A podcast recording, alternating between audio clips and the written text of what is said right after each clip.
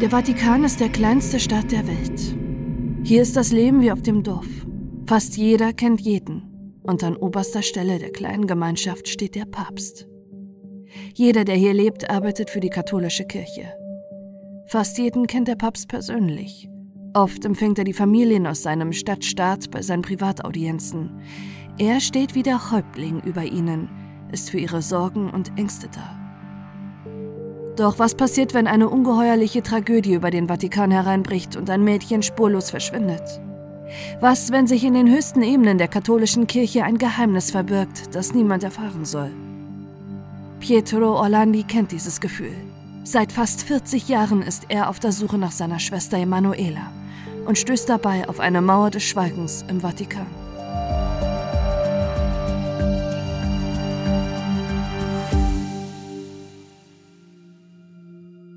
Emanuela war die jüngste Tochter der Orlandi-Familie und somit zu diesem Zeitpunkt die jüngste Bürgerin des Vatikanstaats. Der Vatikan ist der kleinste Zwergstaat der Welt, inmitten der italienischen Hauptstadt Rom. Die Staatsbürgerschaft im Vatikan ist allerdings äußerst privilegiert. Nicht jeder, der im Vatikan geboren wird, ist automatisch Staatsbürger. Diese wird auch nicht vererbt.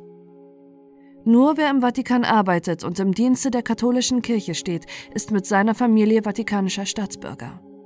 Sobald das Arbeitsverhältnis erlischt, erlischt auch die Staatsbürgerschaft. Emanuelas Vater arbeitet in der Verwaltung des Vatikans und organisiert die Audienzen der Päpste. Die Welt des Vatikans ist klein. Das Leben ist familiär. Man kennt einander und vertraut sich, und die Kinder spielen auf den Straßen des italienischen Zwergstaates. Die Familie Orlandi erzieht ihre 5 Kinder streng katholisch. Der Vater ist ein treuer Diener des Papstes und Johannes Paul II. Empfängt sie gelegentlich zu Privataudienzen. Emanuela ist stolz, dass sie zusammen ein Bild mit dem Papst hat, auch wenn ihre große Brille ihr peinlich ist.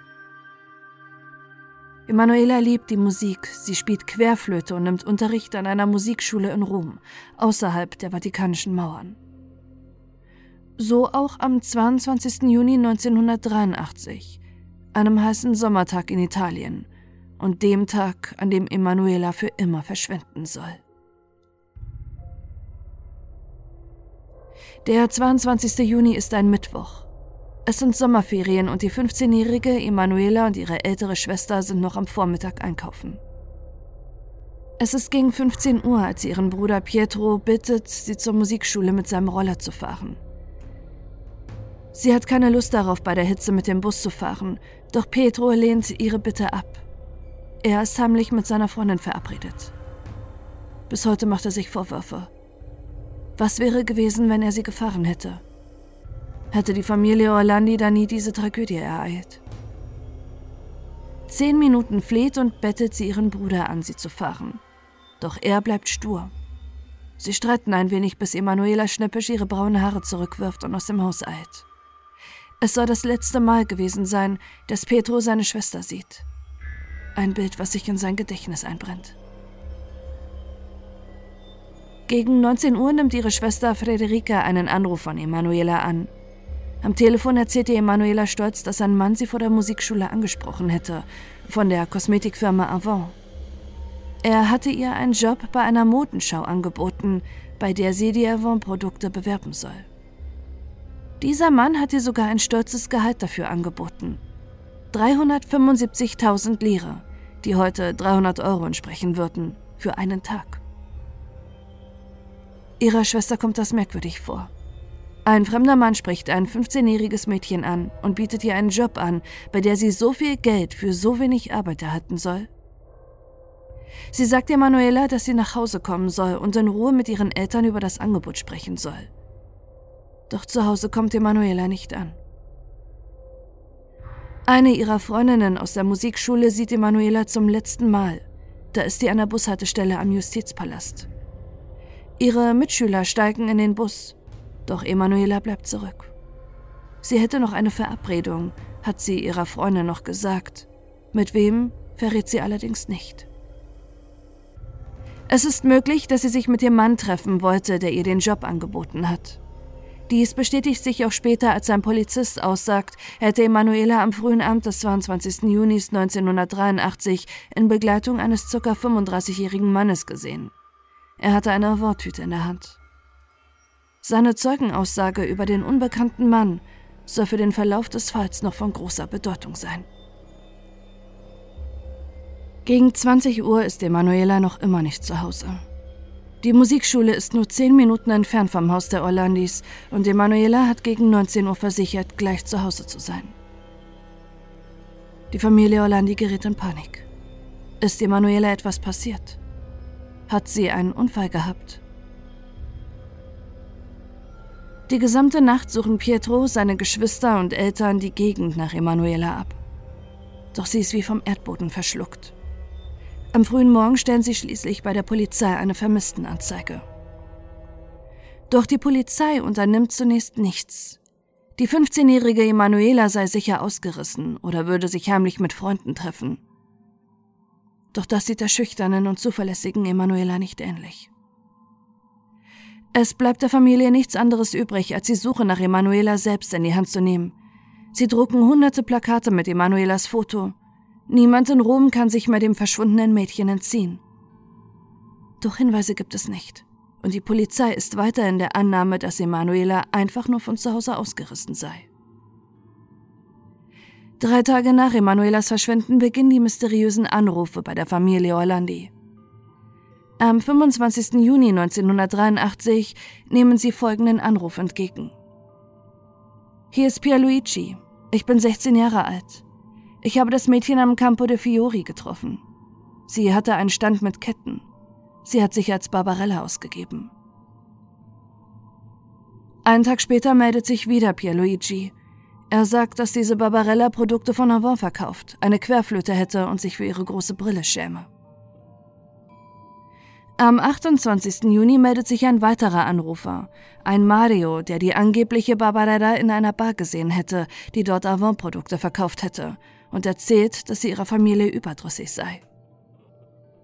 Die Polizei bestätigt das in ihrer Annahme, dass Emanuela einfach nur von zu Hause weggelaufen sei. Die Anrufer mussten Emanuela außerdem wirklich gekannt haben. Und woher wussten sie sonst, dass ihr ihre Brille peinlich sei, dass sie Querflöte spielt und einen Job als Savant-Vertreterin angeboten bekommen hat? Eine Information, die es erst kurz zu ihrem Verschwinden gab. Am 3. Juli 1983 geschieht allerdings etwas Seltsames. Emanuela ist seit mittlerweile 11 Tagen vermisst und Papst Johannes Paul II. Hält seine Sonntagsansprache.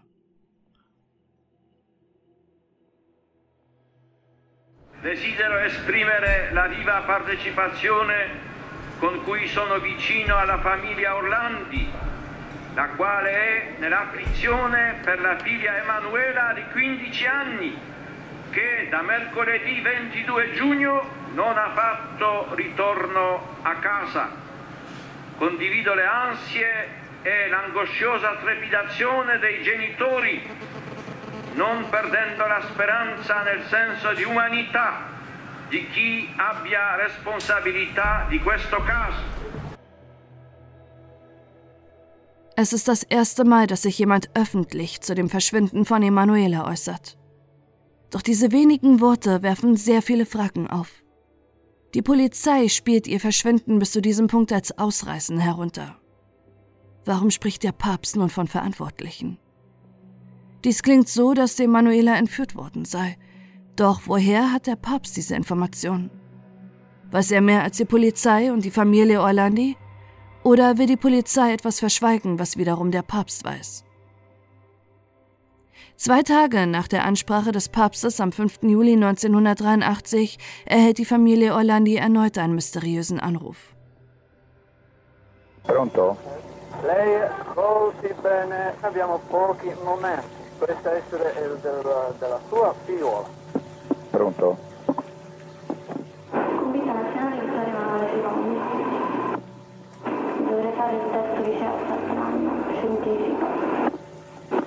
Pronto? Pronto? Signor Orlandi? Pronto? È il caso di sua soddisfazione? Sì, ma mi faccia una proposta almeno, no? Ascolti. Sì? Il funzionario del Vaticano sì? Non mancheranno di mettersi in contatto con lei. Sì, ma la bambina sta bene, mi dica almeno, no? Non preoccupi, io non potrei ora avanzare a parlare. Al più presto possibile, altrimenti mi fate morire mia moglie, io stesso. Buongiorno a lei. Grazie. Direkt an den Vatikan gehen ebenfalls Anrufe ein, so sagt es die Polizei. Diese werden zwar mitgeschnitten, allerdings erhalten die Behörden nur die ersten Sekunden der Anrufe vom Vatikan übermittelt. Somit sind sie unbrauchbar. Auch im Pressebüro des Vatikans geht ein Anruf ein. Spätestens mit diesem Anruf wird klar, dass Emanuela nicht weggelaufen ist und dass es sich nicht um eine Entführung ohne Hintergedanken handelt. Emanuelas Verschwinden ist ein Politikum, in dessen Zentrum die katholische Kirche steht. Unklar ist bis heute allerdings immer noch, ob die Kirche wirklich Opfer oder doch Täter ist. Am Telefon der Pressezentrale meldet sich ein nervöser junger Mann mit amerikanischem Akzent, der mitteilt, dass er zur Gruppe von Pierluigi und Mario, den ersten Anrufern, gehören würde und dass Emanuela freigelassen wird, wenn seine Forderung erfüllt wird. Freiheit für Ali Ağca bis zum 20. Juli 1983. Ali Ağca ist nicht irgendein Gefangener. Er ist der Papstattentäter, der im Jahr 1981 Johannes Paul II. Auf dem Petersplatz mit 2 Schüssen lebensgefährlich verletzte. Er sitzt seitdem im Gefängnis und ist türkischer Rechtsterrorist. Wer seine Auftraggeber waren, darüber trifft er viele widersprüchliche Aussagen. Bis heute gibt es keine genauen Informationen über sein Tatmotiv. Eine Version ist, dass der Papstattentäter einen Auftrag vom bulgarischen Geheimdienst hatte. Sie fürchten, dass der Papst mit seiner antikommunistischen Einstellung zur Bedrohung des Ostblocks werden würde. Dieses Tatmotiv scheint am plausibelsten zu sein, denn neben Ağca wurde beim Papstattentat auf dem Petersplatz auch ein bulgarischer Geheimdienstmitarbeiter festgenommen. Doch nicht nur der bulgarische Geheimdienst scheint in diese Tat involviert gewesen zu sein. In den Geheimakten der Stasi findet sich nach der Auflösung der DDR ein Schreiben, in dem sich der bulgarische Innenminister bei Stasi-Chef Mielke für die Unterstützung der DDR gegen die öffentliche Diffamierung Bulgariens nach dem Papstattentat bedankt. Außerdem gibt es in den Akten der Stasi eine Operation Papst. In ihnen wird auch der Fall Emanuela Orlandi geführt. Ehemalige Mitarbeitende der Stasi sagen, dass sie entführt wurde, um die Tat türkischen Islamisten unterzuschieben. Bereits einen Monat zuvor wird ein junges Mädchen in Rom entführt. Mirella Gregori. Bis heute wurde sie weder tot noch lebendig gefunden. Auch hier könnte die Tat von der Stasi fungiert gewesen sein. Auch hier rief ein Mann mit amerikanischem Akzent bei den Eltern des Mädchens an und gab Infos über sie preis, die man nur hat, wenn man Mirella kannte. Wenn diese Theorie über die Verwicklung der Stasi in die Fälle stimmen sollte, ist bereits Mirellas Entführung fingiert worden, um Ağcas Freilassung zu erpressen. Als der Staat auf diese Forderung allerdings nicht eingeht, wird ein weiteres Opfer gesucht. Emanuela. Für diese Version ihres Verschwindens spricht außerdem, dass in einem Büro gegenüber vom Wohnhaus der Orlandis ein inoffizieller Stasi-Mitarbeiter arbeitet. Er hätte die Möglichkeit gehabt, das Mädchen zu beobachten und zu wissen, wann sie alleine unterwegs ist. Doch diese Theorie ist nur eine von vielen im rätselhaften Verschwinden von Emanuela Orlandi. Papst Johannes Paul II. Vergibt Ali Ağca schon im Krankenhaus. 2 Jahre nach dem Attentat besucht er ihn sogar im Gefängnis. Dort berichtet er ihm auch, dass 2 Mädchen entführt worden seien, um seine Freilassung zu erpressen. Ağca zeigt sich schockiert darüber und spricht sich gegen diesen kriminellen Akt aus. Doch gleichzeitig präsentiert er plötzlich wieder eine neue Version seiner Auftraggeber, die nichts mit der Verstrickung des bulgarischen Geheimdienstes und der Stasi zu tun hatte. Ağca hätte auf Anweisung der CIA gehandelt. Als am 5. Juli 1983 der Anruf im Pressebüro mit der Forderung zur Freilassung Ağcas eingeht, haben die angeblichen Entführer auch einen weiteren Hinweis für die Polizei. In einem Mülleimer seien Dokumente versteckt, die beweisen würden, dass Emanuela wirklich in ihrer Gewalt sei. Als die Polizei den Mülleimer nahe des Parlaments untersucht, finden sie darin Kopien von Emanuelas Schülerausweis und eine Notiz von ihr. Trotzdem kommt die Polizei in ihren Ermittlungen nicht weiter und der Stichtag Der 20. Juli 1983, der am Telefon genannt wurde, rückt stetig näher. 3 Tage davor spricht Papst Johannes Paul II. Erneut in einer seiner Ansprachen über Emanuelas Schicksal. Das scheint merkwürdig, denn vorher äußerte sich der Papst nie zu Kriminalfällen. Er spricht: Ich versichere Ihnen, wir werden alles Menschenmögliche versuchen, um diese schmerzvolle Angelegenheit zu einem guten Ende zu bringen. Auch in diesen paar Worten stecken wieder mehr Fragen als Antworten für die Familie Orlandi. Warum spricht der Papst davon, dass wir alles Mögliche tun würden? Sollte dieser Appell nicht eher an die Ermittlerinnen im Fall gehen? Und wie ist diese Ansage zu rechtfertigen, obwohl es zur gleichen Zeit erste Gerüchte gibt, dass vatikanische Angestellte die Polizei anlügen? Diese Gerüchte bestätigen sich sogar ein halbes Jahr nach Emanuelas Verschwinden, als die Polizei ein Telefonat abhört, in dem die vatikanischen Würdenträger vor einer Polizeibefragung sich Anweisungen geben. Nichts sagst du, nach all dem, was du weißt, nichts. Einen Tag nach dieser Ansprache und 2 Tage vor der Frist gibt es erneut einen Hinweis der Entführer. Sie veröffentlichen eine Tonbandaufnahme, auf der eine schreiende und wimmernde Frau zu hören ist. Pietro Orlandi ist sich sicher, dass er die Stimme seiner Schwester erkannt hat. Nach der Veröffentlichung der Tonbandaufnahme verlangen die Entführer außerdem nach einem Gespräch, um die Freilassung von Emanuela im Gegenzug zur Freiheit von Ağca zu besprechen. Doch wider Erwarten soll dies nicht mit der zuständigen Polizei geführt werden, sondern mit dem Vatikan. Der Vatikan lässt sich auf diese Bitte ein. Es wird im italienischen Fernsehen verkündet, dass die Entführer anrufen könnten, und ein Anruf geht in der Verwaltung des Vatikans ein. Dieses Telefonat wird zunächst auch aufgezeichnet. Doch als das Gespräch mit dem Staatssekretär des Vatikans beginnt, bricht die Aufnahme ab. Bis heute schweigt der Vatikan, worum es in diesem Gespräch ging. Jedoch gibt es eine Veränderung nach diesem Telefonat. Die Polizei und die Geheimdienste Italiens werden vom Vatikan angehalten, nur noch im Hintergrund zu ermitteln. Warum ist der Vatikan so eng in die Ermittlung der Entführung eingebunden? Und warum hat der Vatikan die Macht, die Polizei von diesem Fall abzuziehen? In einem Entführungsfall, bei dem die Frist, dass Emanuela getötet wird, nur noch 2 Tage beträgt. Der 20. Juli 1983 verstreicht, ohne dass etwas passiert. Weder wurde Ali Ağca freigelassen, noch äußert sich der Vatikan zur Entführung von Emanuela. Und die Geiselnehmer melden sich ebenfalls nicht.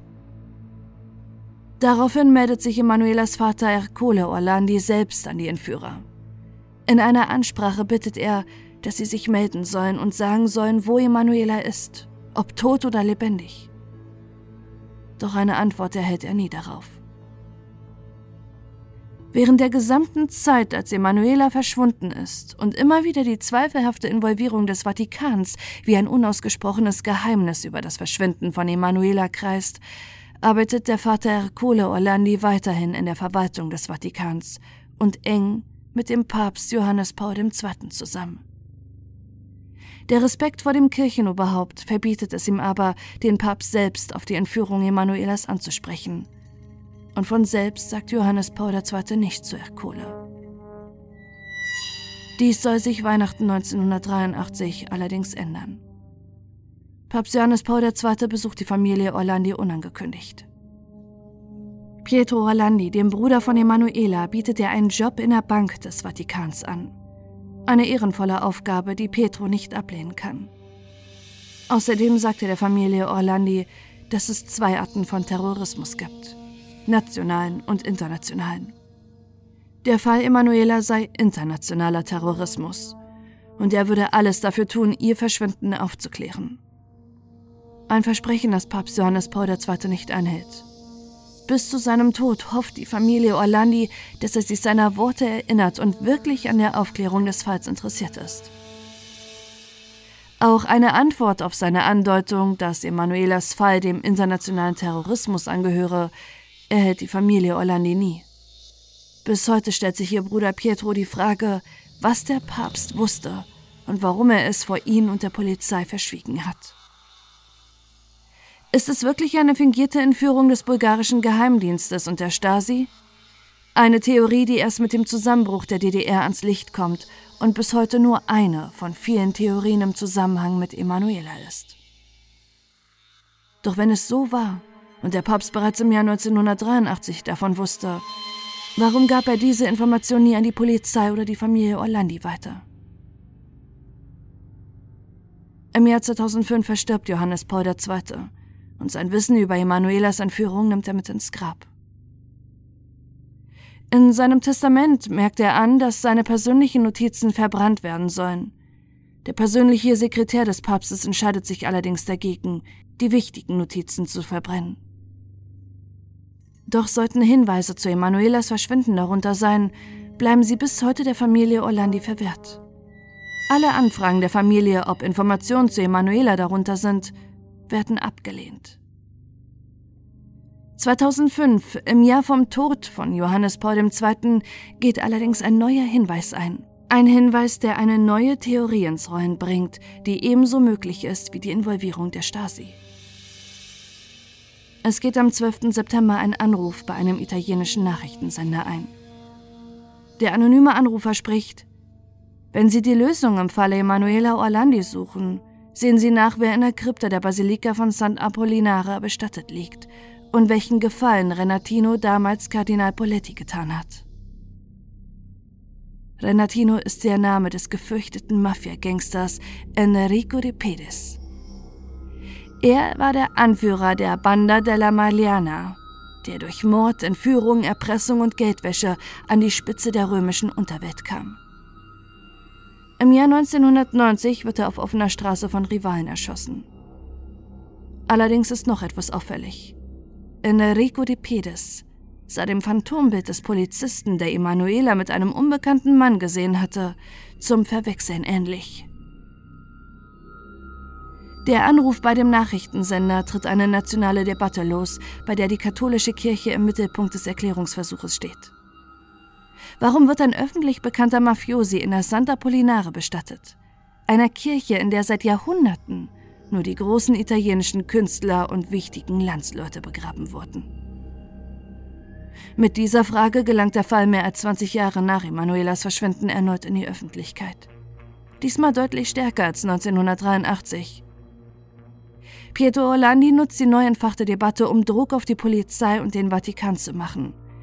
Er geht in Talkshows, gibt Interviews in italienischen Nachrichtensendungen und organisiert Demonstrationen auf dem Petersplatz, denen sich hunderte Menschen anschließen und die Wahrheit über das Verschwinden von Emanuela fordern. Doch die Polizei und der Vatikan hatten sich trotz des öffentlichen Interesses bedeckt zu den Vorwürfen. Erst Jahre später soll eine offizielle Begründung folgen, warum der Mafiose de Pedis in der ehrwürdigen Grabstätte bestattet wurde. Er sei ein großer Wohltäter der Armen gewesen. Doch das neue Interesse scheint eine Frau zu bewegen: Sabrina Minardi. In den 80er Jahren macht Minardi Schlagzeilen in der römischen Klatschpresse. Sie gilt als verführerische Sexbombe, die mit einem bekannten italienischen Fußballspieler zusammen war und es immer wieder mit Drogeneskapaden in die Schlagzeilen schafft. Doch ein Skandal stellt das alles in den Schatten. Anfang der 80er Jahre trennt sie sich plötzlich von dem Fußballstar und geht kurze Zeit später eine Beziehung mit dem Mafia-Boss Enrico de Pedis ein. Im Jahr 2008 ist Sabrina Minardi mittlerweile 60 Jahre alt und hat das römische Jet-Set-Leben zwischen Kokain und Alkohol hinter sich gelassen. Trotz ihres starken Drogenmissbrauchs ist der leitende Staatsanwalt im Fall Emanuela Orlandi fest davon überzeugt, dass Minardi in ihrer Zeugenaussage die Wahrheit sagt. Minardi sagt 2008 bei der Polizei, dass de Pedis ihr wenige Tage nach dem Verschwinden von Emanuela ihr das Mädchen ins Auto setzte. Emanuela war zu diesem Zeitpunkt ansprechbar, verhielt sich allerdings auffällig, so als sei sie unter Drogen gesetzt worden. Minardi und de Pedis seien dann mit Emanuela zu einer Tankstelle gefahren, wo eine Limousine mit vatikanischen Kennzeichen auf die drei wartete. In ihr Auto saß ein Mann im Priestergewand, der das entführte Mädchen in sein Auto nahm. Man hätte Emanuela in einem Kellerverlies in Monteverde, einem Stadtteil von Rom, gefangen gehalten. Monate später seien Minardi und de Pedis zu einer Baustelle gefahren, wo ein Mann Säcke in eine Betonmaschine geworfen hätte. Minardi sei sich sicher gewesen, dass in den einbetonierten Säcken die Leiche von Emanuela gewesen sei. Auch das Motiv der Tat konnte Sabrina Minardi den Ermittlern mitteilen. Emanuela diente der Mafia, um den Vatikan zu erpressen.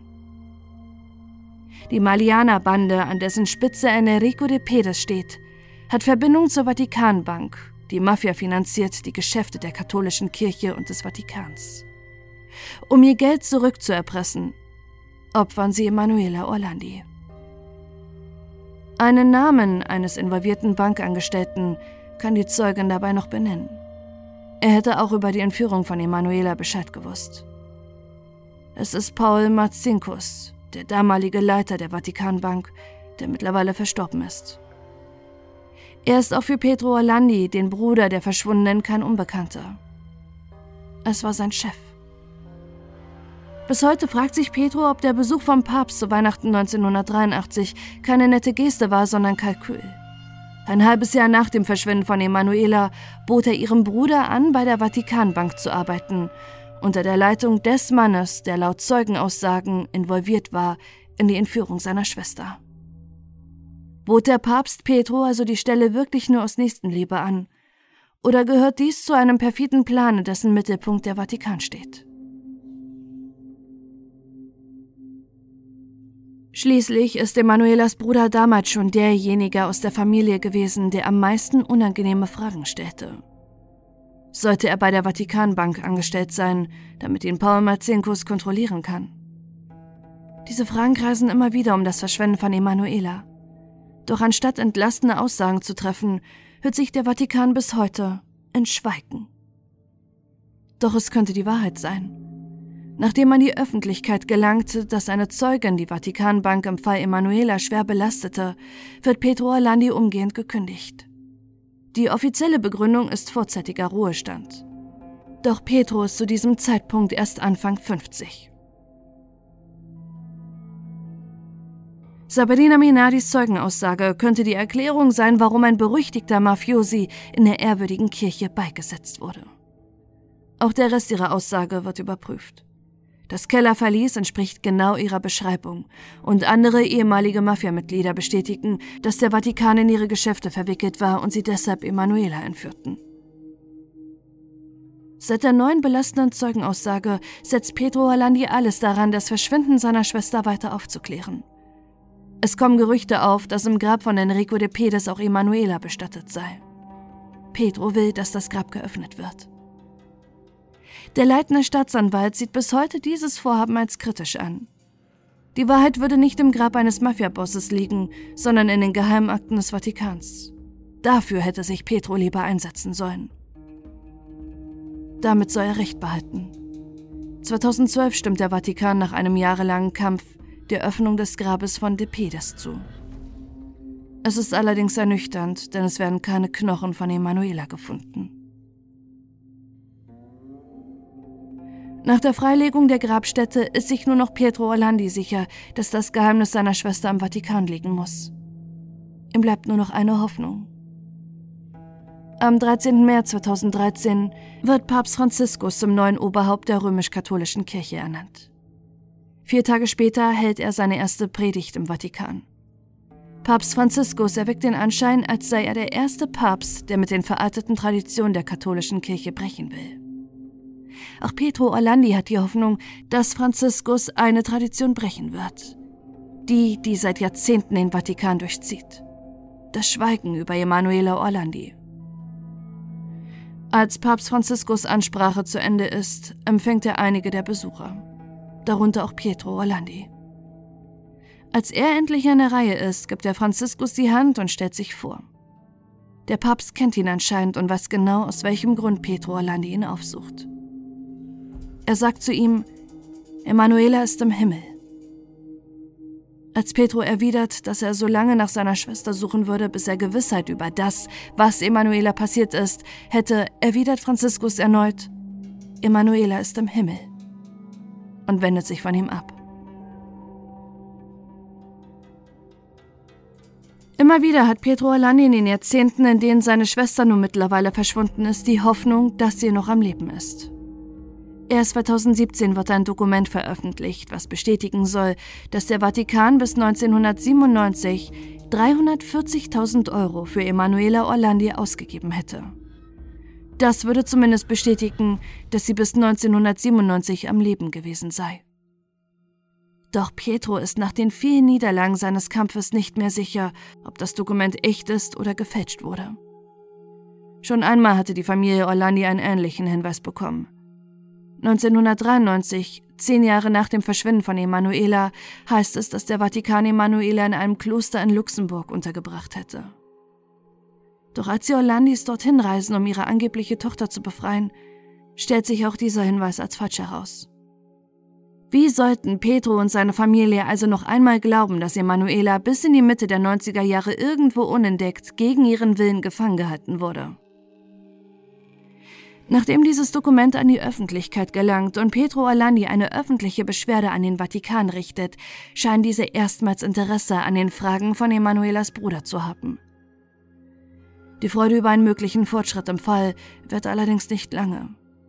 Die Antwort des Vatikans beschränkt sich lediglich darauf, dass das veröffentlichte Dokument eine Fälschung sei und den Ruf der katholischen Kirche schädigen soll. Dass das Verschwinden von Emanuela jemals aufgeklärt wird, scheint ungewiss. Im Jahr 2014 wird Papst Johannes Paul II. Posthum für heilig gesprochen. Damit ist er unangreifbar. Pietro Orlandi ist sich allerdings sicher, dass noch viel mehr Menschen in die Machenschaften des Vatikans verwickelt sind und die Wahrheit hinter Emanuelas Verschwinden kennen. Wie ein stilles Vermächtnis wird das Wissen über Emanuela im Vatikan weitergetragen. Das weiß Pietro spätestens nach dem Besuch bei Papst Franziskus im Jahr 2013. Doch es sind noch mehr Fragen, die bis heute unbeantwortet bleiben. Waren die Geheimdienste der Sowjetunion im Verschwinden von Emanuela involviert? Oder gibt es wirklich eine Verstrickung des Vatikans in die höchsten Kreise der Mafia? Solange die katholische Kirche zu all diesen Vorwürfen schweigt und diese nicht einmal abstreitet, solange kreisen diese Fragen um den Vatikan. Pietro Orlandi bleibt bis heute nur der öffentliche Druck, um das Schweigen vielleicht eines Tages zu brechen. Seit seiner Entlassung bei der Vatikanbank ist er kein Staatsbürger mehr des Vatikans. Den Glauben an die katholische Kirche hat er schon lange verloren. Auch Emanuelas Vater Ercole Orlandi, der nach dem Verschwinden seiner Tochter weiterhin im Dienst des Vatikans stand, scheint diese Erkenntnis gehabt zu haben. Kurz vor seinem Tod im Jahre 2004 sagt er: „Ich wurde betrogen von jenen, denen ich treu gedient habe.“